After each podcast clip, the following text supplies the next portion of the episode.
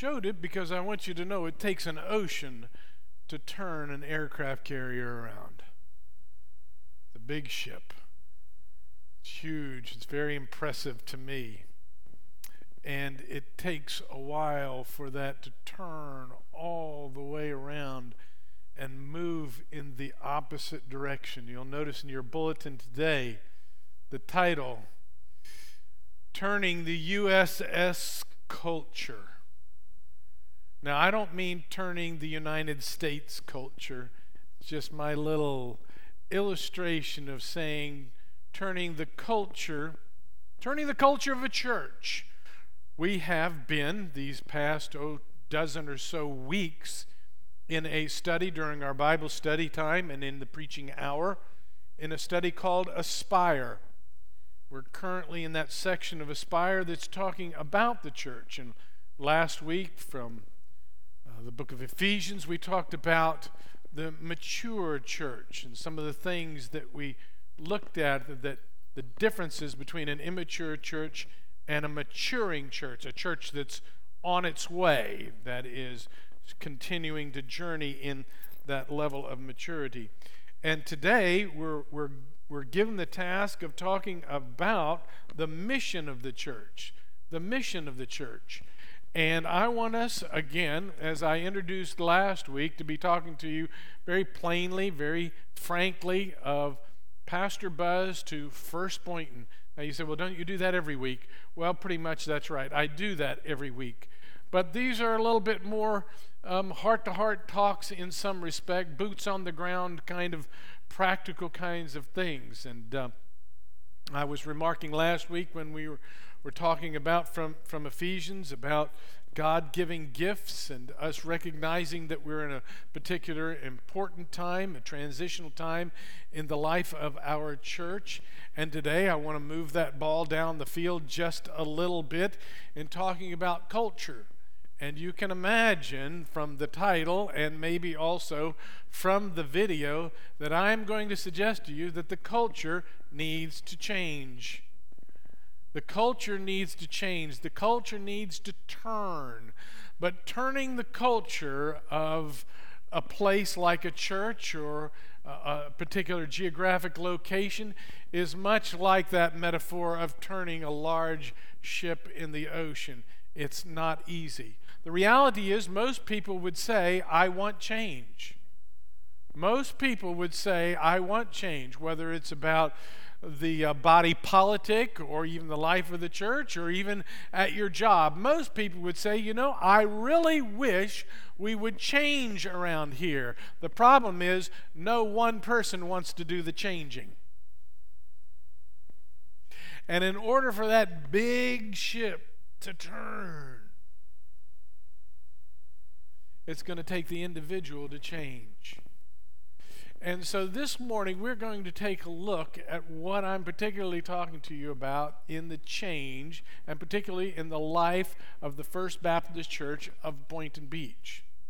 Now, as I said last week, uh, one of the one of the little anecdotes that I mentioned was that pastors are saying that it's somewhere between four, five, maybe six years, in a period of four to five, six years, they're preaching to predominantly a different church than they were four or five years ago. I realize that that's the case here in this fellowship. Many of you have come in the last four or five years. Very few of you have been around 20 years or longer. And so, knowing the history of the church is somewhat irrelevant to a significant portion of people in the church. So I'll speak in slightly a little bit more generalities in the life of the church or in the life of the American church for just a bit. I'm going through a book entitled The Gospel Driven Church by Jared Wilson. Excellent book. I recommend it to you if you want to know where I'm reading in preparation to a, sermon. That's one uh, tool. Uh, Tim Keller's book on gospel and life and uh, city to city. A couple of books by Tim Keller, excellent books in that arena as far as understanding and changing of the culture. These are the kinds of things that I'm looking at and, and reading in preparation for these times together. Well, in his book, Gospel Driven Church, Wilson um, parallels, puts in juxtaposition, contrasts the attractional church and the gospel driven church. Two approaches, two different approaches to doing church the attractional church and the gospel driven church.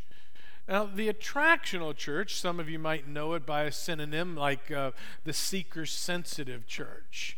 It's been around, oh, even as early as the mid 80s, certainly came to prominence in the 90s and in the 2000s, and uh, pretty much everybody adopting an attractional perspective of doing church. The primary way of doing ministry is to make church, to make Christianity, to make even Jesus appealing to people. To make it appealing to people. One of the, the key characteristics and how to make it appealing is to first go into the neighborhoods around, especially if it's a church start or a new church, an early church, and, and go into the neighborhood and, and talk to people and find out what they're what they're hurting about, what their felt needs are, try and discover from the people what makes them tick, and then come back into your four walls and um, uh, fashion your ministries around those felt needs, what's, what's going on in your community. And, and so the approach to ministry is to go out there, find out what the felt needs are, then come back and put them into practice. The idea is that's drawing them in. Now, there's two basic ideologies in this approach. Not a it's kind of a big word. The way people think ideology, the way people think. And the first ideology is consumerism. You can see that. Let's approach the people in our community just like they approach everything else that they're doing. Everything else that they're doing, they're a consumer. They go to a store to buy something. Um, they even pick the jobs that they have because of what it will bring to them.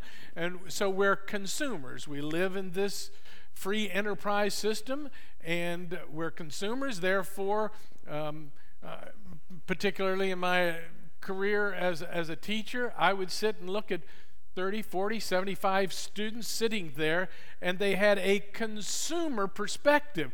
We've paid our tuition, now you deliver. And any teacher worth their salt rejects that kind of premise. We don't like being considered that we're a commodity uh, that you purchase and you've paid your money, and as a consumer, you want to get. The attractional model looks at the people out there and says, we need to approach them the way they approach everything else. And therefore, they are the consumers. We need to present the product that they'll come and buy. So it, it, it needs to be pretty. It needs to be glitzy. It needs to be, you know, hip. It needs to be popping. It needs to be whatever the marketeers tell us it needs to be if you're going to attract their consumers. The second ideology of the uh, attractional model church, the second ideology is pragmatism pragmatism. Now, again, another word I don't use every day pragmatism. What is pragmatic? Well, bottom line is a definition for pragmatic is does it work? Does it work? In other words, does it put numbers and noses in the, in the same place? Does it put people in the building? Does it put a, a person in the pew? Is it growing numbers? Is it gathering people? This is the attractional ideology combined with consumerism is what gets people in the door. The idea is if we can get them in the door with the bells and whistles, then we can tell them what's really important. If we, if we can attract them in, you see, attraction, if we can bring them in and convince them that this is the place where they can get what they want and more people come in, then we have them here and we can begin to tell them what, what more solid truth really is the attractional church. This is their approach to it. Now, before I do any critiquing of that, let's just go to the differences found in the gospel driven church first. So, the gospel driven church, the ministry here incorporates this is this is Wilson, so I'm going to have to unpack it a little bit for me. Okay, so the gospel-driven church um, incorporates the implications of the complete gospel. It incorporates the implications of the gospel. What in the world does that mean? Well, what it means simply is this let's start with the gospel. God has created human beings. God has created everything for that matter, and He's declared that they were good. And when it came to male and female, He said that that's very good. That you're to reflect God's glory. That's the reason he, we're created in His image. We're to reproduce a godly heritage and to grow up people, both physically in the world, have children, but also making disciples. We're to re- reproduce them. And we're to reign over his earth, to give us dominion over. So God created that. But we fouled that up, didn't we? Adam and Eve, the first sinners, and the Bible makes it very clear that through Adam and Eve, sin has been inherited by all of us. And, and from that point on, from, from Genesis chapter 3 and verse 15, God has been about redeeming a people that will reflect His glory, buying them back, the, the progress, the history of redemption. That's the story of the Bible. And that God so loved the world that He gave His only begotten Son to redeem that people to Himself.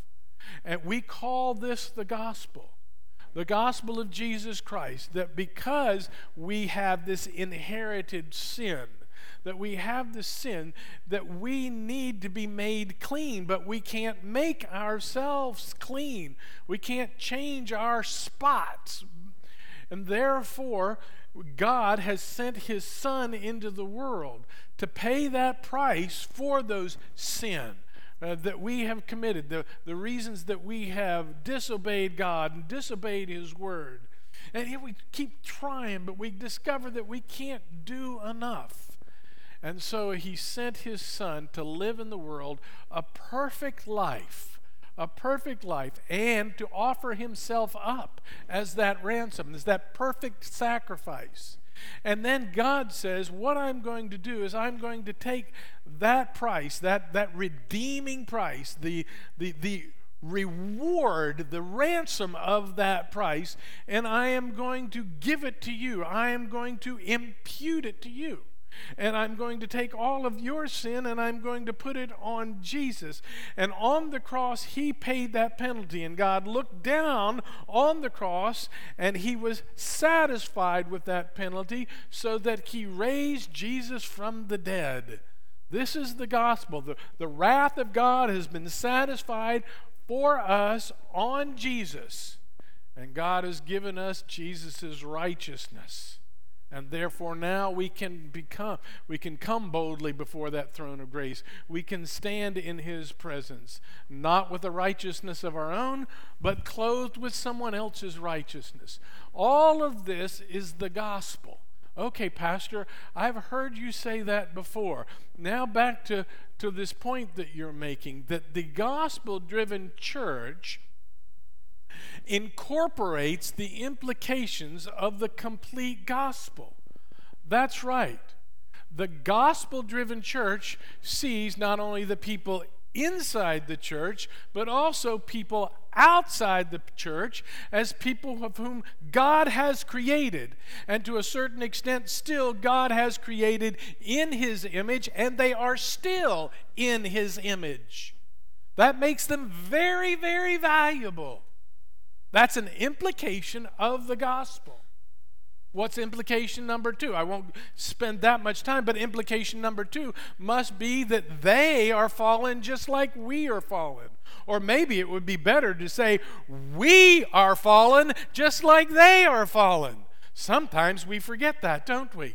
The implications, the implications of a, for a gospel driven church are that we are as fallen as they are as okay, you can argue with me. All right? But we've been redeemed. That progress of redemption. God has visited our lives and changed our hearts. By His sovereign grace, He has come in and done that spiritual surgery that no human being can do. And He's taken out a heart of stone and He's given a heart of flesh. And now that heart can turn to Him in faith and repentance. Well, what's the implication? The implication is, is if God doesn't do that for someone out there, then they're going to be lost forever and ever. And then we reflect on, well, how is it that I found out about that? How is it that I heard about that? I have the written word of God. I have somebody who came and spoke to me. How are they going to find out about that? It's the implications of the gospel. The gospel driven church incorporates the implications of the gospel in everything that we do. And, so, therefore, when we invite families in and ask them to sign up for their kids for Awana, what are we thinking? Well, this is fun and game night for kids. That's all we're thinking. Not this church, not that commander, no siree Bob. That's not the ethos of the life of this kind of a church. We're thinking that there's a lost world out there been created in God's image. And, and, that we bring them in so that they can hear the Word of God, that they can learn the Word of God, that they can see and hear this gospel. It's different than the attractional model church. The gospel driven church says, contrary to the attractional model, the attractional model says, come and see. The gospel driven church says, go and tell. It's different. Now, don't forget what I'm talking about today. Hope you're still with me. Showed you a big ship, and that ship way out in the ocean is turning, and I'm calling it the USS Culture. Well, well, Pastor, why are you talking to us? I would say to you, historically speaking, we have been an attractional church. We've been an attractional church. Uh, I might be going back 10 years, 15 years, 20 years, 25 years. We come from an attractional model uh, past. Okay? Now, don't take that as, first of all, a huge slam. There are some aspects about the attractional model church, the, the attractional approach, that we should remember and retain. Do we not want people to come? Do we not want folks to come in? Do we not want to do things with excellence? We do. And those are good and those are right things to do. Um, but when they drive the ship, that's another thing. What do we want to drive the ship?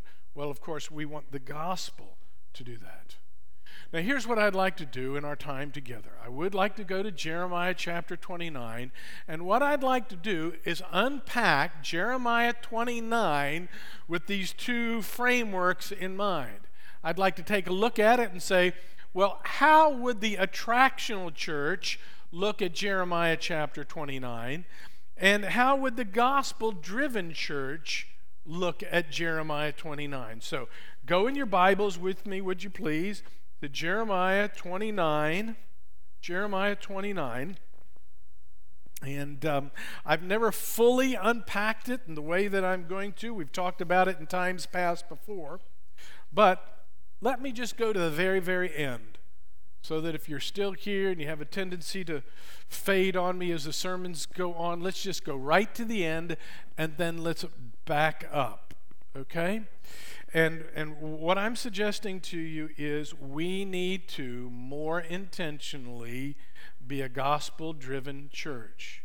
And in order to do that, we need to change. We need to change. It is this pastor's perspective, without great self condemnation, that we need a new leader to do that change. That's where I am. So let's just be plain about it. I want, I want boots on the ground during this time of talking about the life of the church and the transition. I already told you once today. Next week will be 9 o'clock in the morning praying here together. There's going to be more information about our, our, our uh, progress and finding a lead pastor. And so that's the atmosphere that we're in right now. I am feeling compelled of God to do whatever God has called me to do to get us ready for that. And one of those things is we need to change. we need to change more intentionally. Now, we have. Don't get me wrong. I, I, don't think that we're diametrically wrong, but I do think that we haven't been as overtly intentional about what we need to do as we need to be. okay, sorry for that. All right? Jeremiah 29 maybe will help us see some of these things. I hope that it will. I think that it will. These are the words of the letter. I'm going to read the whole text here, so not the whole chapter. Uh, we might get down as far as verse 14, so it's quite, quite a bit of scripture. We haven't read scripture in our worship service today, so here it is. These are the words of the letter that Jeremiah the prophet sent from Jerusalem to the surviving elders of the exiles and to the priest. I want to pause here because I want you to get the context. I want you to get the context. I think that'll add to the understanding of the reading. And so before we read any further, you see Jeremiah is sending a letter to exiles. Who are these? These are people from Israel. These are people more specifically from the land of Judah, the province right around Jerusalem and including Jerusalem. They've been attacked and they've been carried away into Babylonian exile. That is, up and around the, the Fertile Crescent, over to Babylon, down between the two rivers, Tigris, Euphrates, almost down to the Persian Gulf, if you've looked at maps on the news about that. This is where Judah has been carried into captivity. And they're living there. They've been there for a while, not a long time. And quite frankly, you, you look at Ezekiel, who's prophesying during this time, and it appears that these people are not all that upset at least, Buzz paraphrase, inserting, inserting it doesn't appear that these people are as upset as God wants them to be. Why they're sitting around there saying, well, next year in Jerusalem, you know, in other, words, we're in exile right now, but, you know, pretty soon, year two, we'll be back in Jerusalem.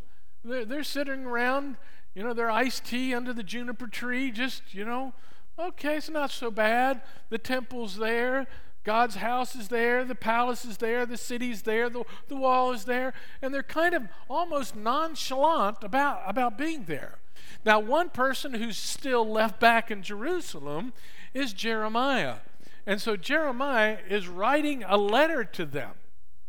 And uh, he's written more than one. And toward the end of the book of Jeremiah, he's really trying to bring home to them that they need to turn back to God and not be trusting in brick and mortar and walls and houses and security of their homes back home, but to trust in God. So here now, uh, once again, Jeremiah's here. They've been over here. They've not been there a long time. We don't know exactly how long. they've not been there a long time, and Jeremiah's writing this letter. All right, now here's the, here's the letter uh, to the exiles and to the priests and to the prophets and all the people whom Nebuchadnezzar had taken into exile from Jerusalem to Babylon. This was after King Jeconiah and the queen mother, the eunuchs, and the officials of Judah and Jerusalem, the craftsmen and the metalworkers, eh, had departed from Jerusalem. In other words, those people had been taken into exile. Now, here's the letter in verse 3. The letter was sent by the hand of Elasah, the son of Shaphan, Jeremiah, uh, Jer- Gemariah, Gemariah, I'll get it the son of Hilkiah, the son of Zedekiah, king of Judah, sent to Babylon to Nebuchadnezzar, king of Babylon. It said, Thus says the Lord of hosts, the God of Israel, to all the exiles whom I've sent into exile from Jerusalem to Babylon. Build houses and live in them, plant gardens and eat their produce, take wives and have sons and daughters Take wives for your sons and give your daughters in marriage, that they may bear sons and daughters. Multiply there and do not decrease. But seek the welfare of the city where I have sent you into exile. And pray to the Lord on its behalf, for in its welfare you will find welfare. For thus says the Lord of hosts, the God of Israel Do not let your prophets or your diviners who are among you deceive you, and do not listen to the dreams that they dream, For it is a lie that they are prophesying to you in my name. I did not send them, declares the Lord. Verse 10. For thus says the Lord, when 70 years are completed for Babylon, I will visit you, and I will fulfill to you my promise, and bring you back to this place. For I know the plans I have for you, declares the Lord plans for welfare and not for evil, to give you a future and a hope. Then you will call upon me and, and come and pray to me, and I will hear you. You will seek me and find me when you seek me with all of your heart. I will be found by you, declares the Lord, and I will restore your fortunes and gather you from all the nations and all the places where I have driven you, declares the Lord, and I will bring you back to the place from which I sent you into exile. So, this is a letter, and there's more that Jeremiah has written to the exiles. Now, as I said, what I want to do is I want to begin by taking a look at what the attractional model sees. Now, just like I did last week, you know, I did this immature thing and mature thing back and forth, and I tried to emphasize to you at that point I was not talking about something that was bad and then something that was good. Or that is, I'm not talking about something that's 180 degrees diametrically opposed. We can actually, as I already have, found some things that are um, valuable in both of the models. So I don't really want to set up this all bad, all good scenario. But I do want us to take a look at at least how the attractional and what they would focus on, what, what the attractional church would emphasize in looking at it. So uh, I, I, actually, it's the second part. The attractional model would say this uh, we focus in on when 70 years are completed, this is what God will do for you.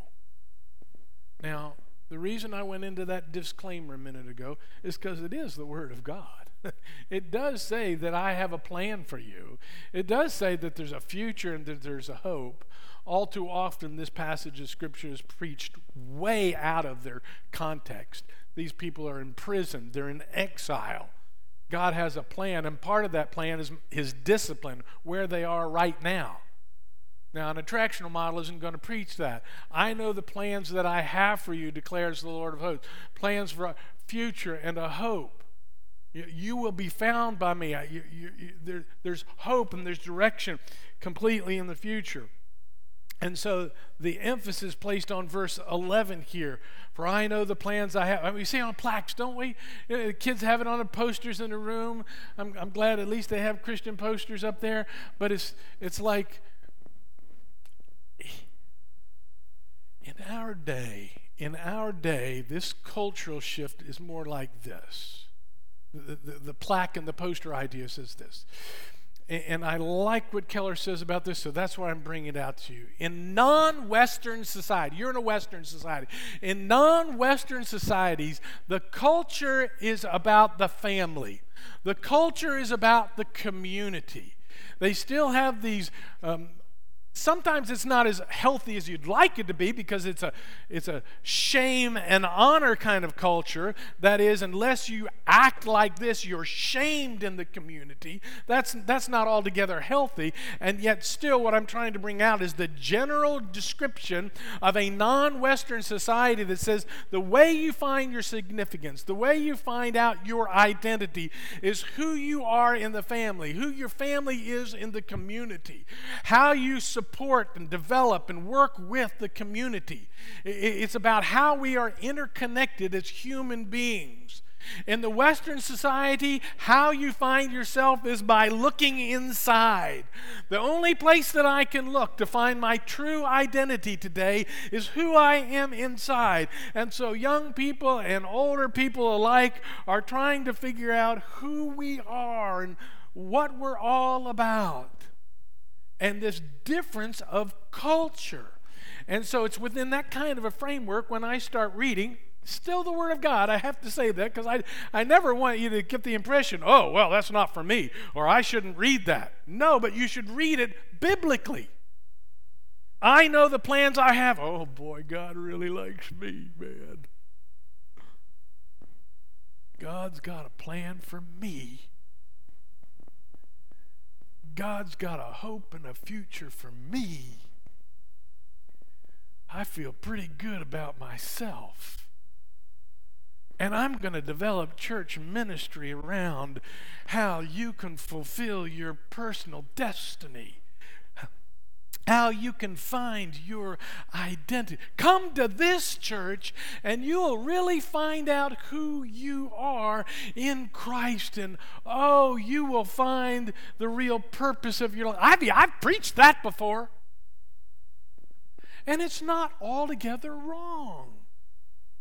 But when that's what drives the ship, when that's what takes the emphasis, then we're into a me Christianity who sees an individual, an individualism, and I'm getting what I want. I'm getting what I paid for. I'm getting, I'm, I'm telling the world what they want to hear, so they'll buy my product and it works, and the pragmatism will bring it in, and that's a dynamic. Be who you really are supposed to be here and now. And it's filling churches. It's filling The attractional model says, look what God's going to do for me. Not all wrong. Not all wrong. But when that drives the ship, it takes the church in the wrong direction. On the other hand, what how does the gospel how does the gospel driven church read this passage? Well, I think it emphasizes back to chapter uh, 29 here starts in 4, but really gets down to it in verse 5. Take a look. Build houses and live in them, plant gardens and eat their produce. Take wives and have sons and daughters, and take wives for your sons and give your daughters in marriage that they may bear sons and daughters. Have kids, marry them off, have grandkids, marry them off, build your houses, plant your gardens. What are you supposed to do? Well, the first thing God is saying is, I have. To, oh, wait a minute. No, you haven't. That's a little confusing. Let's see. Uh, verse 1. These are the words of Jeremiah, prophet, serving elders, exiles to the priests, the prophets, and all the people whom Nebuchadnezzar had taken into exile. Oh, so it's Nebuchadnezzar who put him in Babylon.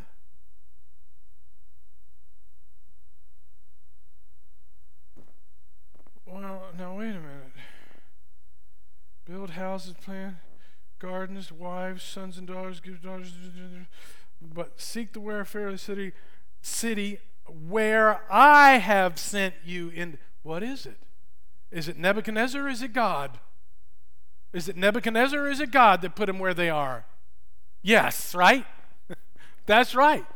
Because the king is in the hand of God. And, and the king is God's tool to carry out what he says it all through the, the conflict with Assyria, says it all through with the conflict with the Babylon.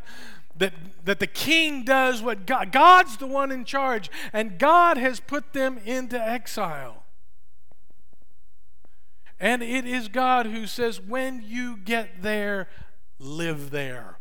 Because when he says 70 years have been appointed for Babylon, he's not trying to tell them, oh, don't worry about it, y'all. It's only going to be 70 years and then you're coming home.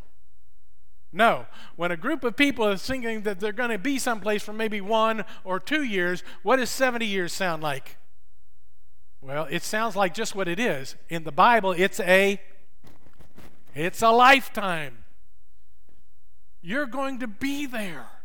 Live like I put you there. Live like God the Father put you there. Let's come back. No, let's deal with it right now. Remember what I told you? I was going to pick how many snowbirds still here? Oh, they're all gone, so we can talk about them. Think about that for a moment. We have wonderful, th- I love them. Listen, there's nothing derogatory. It's just kind of an illustration that we live with. A snowbird comes down. I think that our financial secretary, this is not part of the sermon. Am I going to get in trouble now? Our financial secretary would tell me, Pastor, you would be surprised at how these snowbirds support the life of this church. I know some of them. I'm living in the house of one of them right now. And God sends these people down for three months, four months, six months each year. And so many of them in this place, in this church, you know what they do? They come and they participate like they live here, always. They're in the choir singing, they're doing ministries in the nursery. They participate in the life of the church. That's a great illustration for us of what God is saying. Here's a problem that I've had from day one. Remember, I'm just kind of talking to you like Buzz and playing boots on the ground. Maybe you say, How come you haven't been doing this for nine years? I don't know. I don't know. I lost my train of thought, Carol. Can you give me right now? No. Um, these people, they come and they live like they're here. And one of the problems that I've had for about nine years is trying to figure out what the cohesive nature of the life of this church is. You see, because everybody wants a vision, everybody wants this central, focused objective that says, you see that point right there, you see that mountain right there, you see that objective right there. That's what we need to do, and that's how we need to do it. Now let's everybody get together and let's do that one thing, that vision thing. And I've paced up and down my office, and I've been on my knees, and I've prayed, and I've talked ad nauseum. Why, Lord, what is it about this church? Why, we range from ages way up here to way down there. That's not unusual, almost all churches.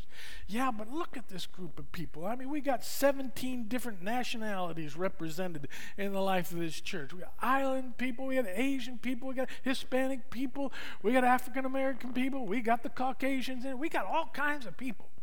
We got all kinds of backgrounds. Some people were born in this place and have been in this church since they were before nine months old, and we've got some people who came in last week from New Jersey. Pause for humorous effect. I'm saying, man, what in the world is going to bring this group of mutts together? For something that we can lay hold of. It may be a little late to the party, but this is it. This is it. This is it. I don't care where you've come from. I don't care what nationality you are. If you're a believer in the Lord Jesus Christ, you believe God sent you here. Live like it. Live like it. Once again, and I hope not to pound it like a soapbox inordinately, don't come into this place like, eh, you know, I think I'm going to wait and see what happens next before I get in the canoe. I understand the struggles of it more this week than any week ever before on the struggles. And I'm very, very compassionate about that. And I don't want to push this point. I just want to see God sent you to this place. That I know. That I know. We're to live like it. Number two, what they did in the gospel driven church is God says later on, I'm not going to take the time to go all the way down to Jeremiah 50. But when he gets to Jeremiah 50 and they're still in this place of exile, he's telling them over and over again I do not want you to follow the ways of the heathen. I do not want you to sacrifice the way they sacrifice. I do not want you to chase after the gods of the Babylonians. Now, wait a minute. Which is it? You want us to live here like it's our home, even though we're aliens and exiles. but you don't want us to fully live there. No, what I don't want you to do is assimilate into that culture. I want you to live there, but I do not want you to assimilate into that culture and to follow their gods. I want you to listen, God says, to my voice and to hearken unto him because he is the one who has the plan, not the Babylonians. I want you to live there, but I do not want you to so acclimate that nobody can tell the difference between you and them.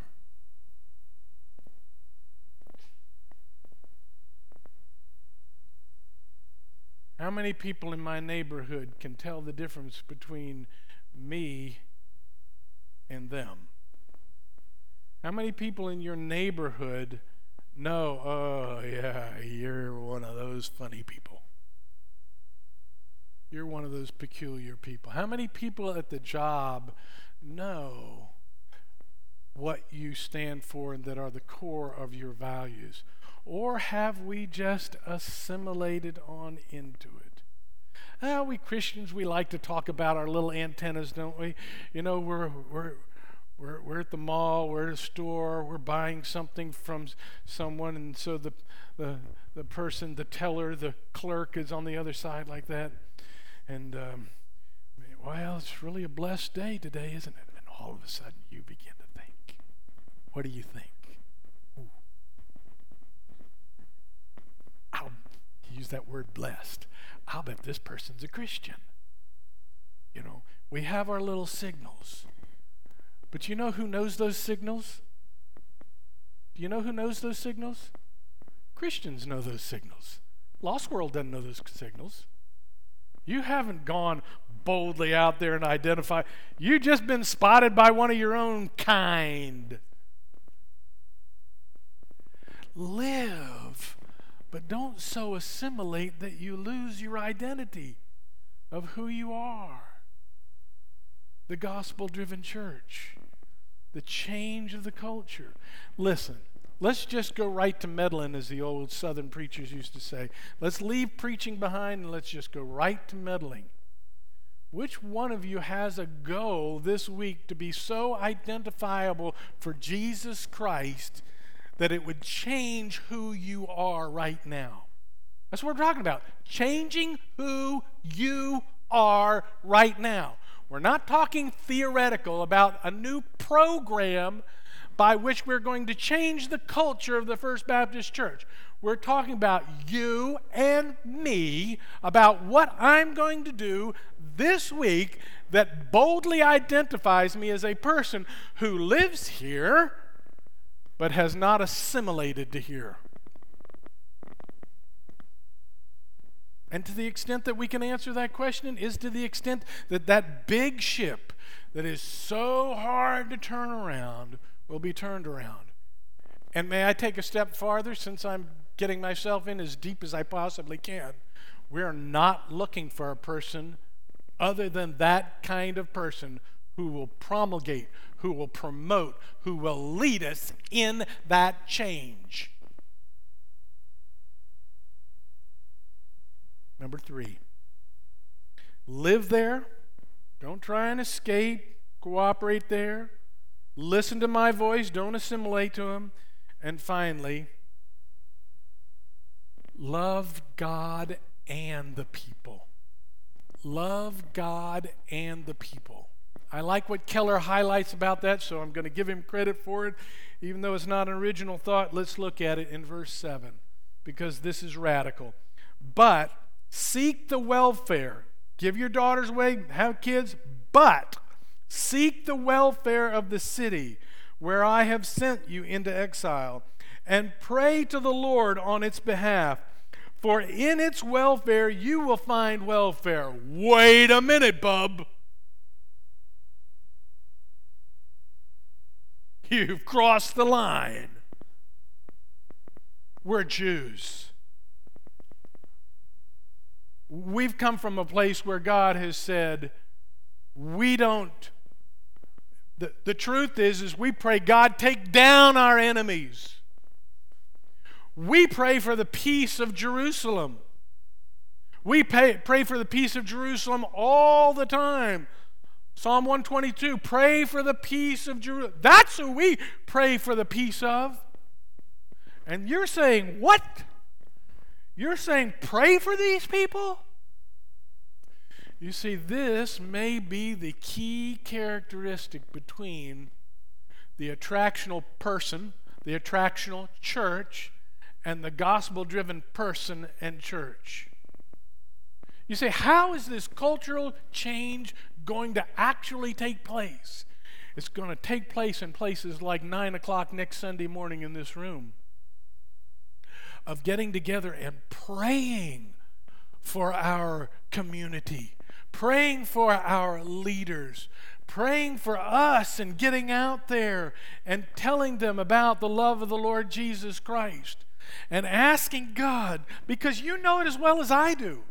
I've been here nine and a half years, and it went on longer than that. You know how hard it's going to be to turn this ship around. It's going to be hard. And it's going to begin right there. You can't be at odds and always condemning and critical spirit about someone or someone's that you're praying for. It's an impossibility. You can't do it. When you pray for them and you pray for us to have more effect in their lives, that ship is going to begin to turn as we pray, as we pray, as we pray, as we pray. Part of that prayer needs to be confession. How we haven't done what God's called us to do and, and pray, oh God, for the welfare of this place. Not for the not for oh well if they're good on you know if the city hall is good then we get what we want. That's you just miss the whole heart to the whole thing. If you're just praying to get. I mean think about that. Moving to a place. Multicultural. Challenging. Our morality is upside down with the ethics and the family and gender identity and sexuality and crime and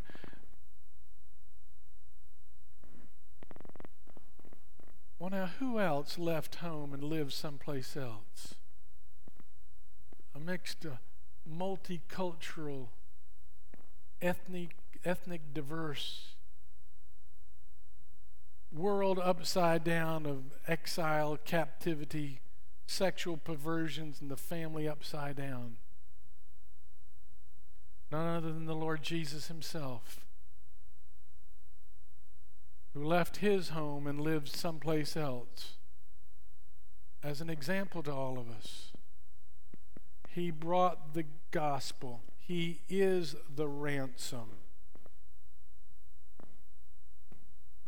I don't know what you want this church to be. But I can tell you who you need to ask. You need to ask yourself. And will you be a part of that mission that God is on to change the culture of this church, to change the culture of this environment in which He's placed us?